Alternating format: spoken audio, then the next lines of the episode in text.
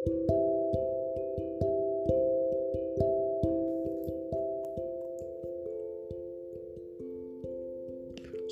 Bapak Ibu Saudara sekalian dikasih oleh Tuhan. Kembali lagi kita bertemu dalam pembahasan seri firman Tuhan di mana hari ini kita akan masuk dalam kitab berikutnya yaitu kitab Lukas. Saya akan memberikan judul renungan atau pembahasan hari ini adalah Bagi Allah tidak ada yang mustahil Pembahasan hari ini diambil dari Lukas pasal yang pertama dan saya akan memfokuskan pembacaan pada ayat yang ke-37 dan ayat 38.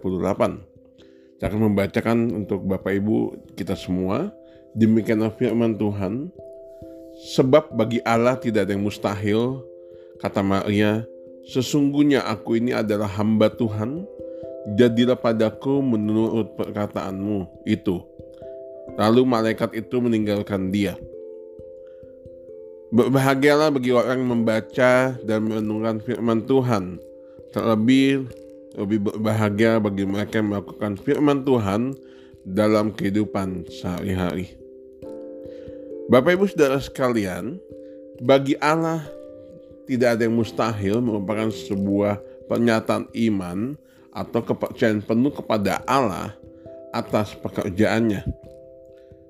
Teks yang kita baca tadi merupakan potongan daripada kisah kelahiran Yesus, di mana lebih tepatnya bisa dibilang kisah sebelum kelahiran Yesus di mana lebih tepatnya malaikat Gabriel menampakkan diri kepada Maria. Pertanyaannya adalah mengapa Maria berkata bagi Allah tidak ada yang mustahil dan yang kedua mengapa dia berkata jadilah padaku menurut perkataanmu itu. Untuk kita memahami itu semua, kita perlu memahami yang pertama itu adalah kita melihat konteks situasi pada saat itu di mana pada masa atau di antara perjanjian baru dan perjanjian lama terdapat jeda waktu sekitar 400 tahun yang disebut dengan masa kegelapan. Disebut demikian karena selama waktu itu tidak ada Allah berfirman, tidak ada penampakan, tidak ada wahyu dari Allah, dan di, intinya adalah tidak ada Allah menunjukkan atau memberitakan pesannya kepada manusia pada waktu itu. Yang kedua, kita harus memahami di mana penampakan malaikat pada saat itu merupakan sebagai tanda akan terjadinya sebuah peristiwa yang penting.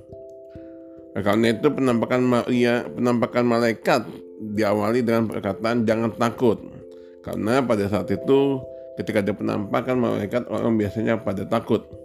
Yang kedua, kita bisa melihat pada bagian berikutnya di mana Maria pas bukan pasrah, saya menyebutnya tunduk berserah kepada pekerjaan Allah. Makanya dia berkata, jadilah padaku menurut perkataanmu itu. Bapak Ibu saudara sekalian dikasih oleh Tuhan, bagi Allah tidak mustahil merupakan iman Maria Kenapa saya bisa katakan iman? Karena berita bahwa ia akan melahirkan anak merupakan hal yang tidak mungkin dan tidak wajar pada dirinya. Yang pertama karena ia belum menikah. Kalau mungkin seseorang sudah menikah, wajar kalau dia melahirkan anak. Menjadi masalahnya Maria belum menikah dan kalaupun dia harus melahirkan tanpa pernikahan, dia harus menanggung efek sosial di mana efeknya tersebut adalah Yusuf yang merupakan tunangannya pada waktu itu akan meninggalkan dia. Maria harus siap kehilangan Yusuf. Tidak hanya itu, Maria juga harus siap menerima adanya fitnah atau gosip dari orang-orang di sekitarnya tentang kehamilannya atau dia akan melahirkan anak. Bapak Ibu Saudara sekalian, iman dan pengharapan Maria diikuti dengan ketundukan atau di mana dia berserah penuh kepada Allah. Hal ini dapat dilihat dari perkataan berikutnya di mana dia berkata sesungguhnya aku ini adalah hamba Tuhan, jadilah padaku menurut perkataanmu itu. Hamba Tuhan di sini bukanlah seperti pendeta pada masa kini, melainkan sebuah kesadaran Maria bahwa dirinya adalah manusia biasa. Sebagai makhluk yang terbatas, dan tidak dapat berbuat apa-apa tanpa Tuhan.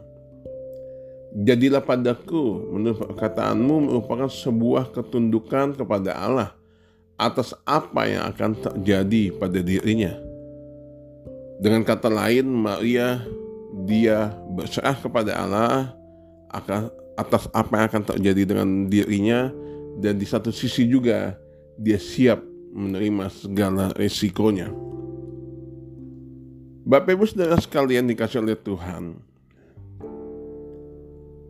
Dari peristiwa Maria kita akan melihat dari peristiwa Maria akan mengandung dan melahirkan anak yaitu Yesus. Kita dapat melihat bahwa Allah dapat bekerja melalui cara cara yang tidak kita pikirkan. Atau mungkin saya menyimpulkan atau bisa membuat sederhananya bahwa Allah bekerja melalui hal yang tidak kita pikirkan bahkan di luar nalar manusia. Namun sekali lagi kita harus membuka pikiran dan iman serta kita percaya bahwa Allah dapat bekerja dalam segala hal.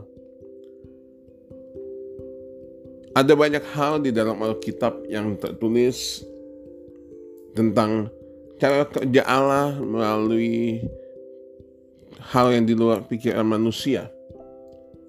Contohnya di mana Abraham dijanjikan akan memiliki anak di usia yang sudah senja dan istrinya Sarah sudah mati haid. Tidak mungkin dalam ilmu kedokteran tidak mungkin seseorang sudah mati haid dapat atau menopause dapat melahirkan anak. Yang kedua, di mana Yesus memberi makan lima ribu orang dengan lima roti dua ikan. Tidak akan mungkin cukup, walaupun mungkin dalam potongan kecil tidak sangat sangat tidak mungkin. Yang berikutnya kita bisa melihat contoh lainnya di mana Yesus menyuruh Simon dan teman-temannya pada saat itu yang sedang berada di laut atau danau untuk menebarkan jala pada siang hari Waktu siang adalah waktu yang tidak tepat untuk mencari ikan karena ikan tidak ada atau mungkin sulit untuk didapatkan. Namun kalau kita lihat ketika Yesus menyuruh Simon Petrus untuk mendebarkan jala, ternyata pada saat itu ia mendapatkan mendapatkan ikan yang sangat banyak. Itu adalah beberapa contoh dari Alkitab yang menjadi gambaran bagi kita semua bagaimana cara Allah bekerja tidak terselami oleh pikiran kita. Karena itu Bapak Ibu Saudara sekalian, untuk dapat memahami pekerjaan Allah yang besar, kita tidak bisa membatasi atau mengkotak-kotakan Allah di dalam pikiran kita yang kecil. Nah, karena itu pada saat ini saya bertanya kepada Bapak Ibu semua saudara sekalian, bagaimana dengan kita semua? Mungkin saat ini kita berada di posisi seperti Maria dihadapkan dengan situasi yang sulit dan mustahil. Namun sekali lagi belajar seperti Maria untuk percaya kepada Tuhan bahwa tidak ada yang mustahil di dalam Tuhan dan belajar untuk berserah kepada Tuhan. Bapak Ibu Saudara sekalian, kiranya Tuhan menolong kita untuk senantiasa percaya dan berserah seperti Maria. Tuhan Yesus memberkati kita semua. Amin.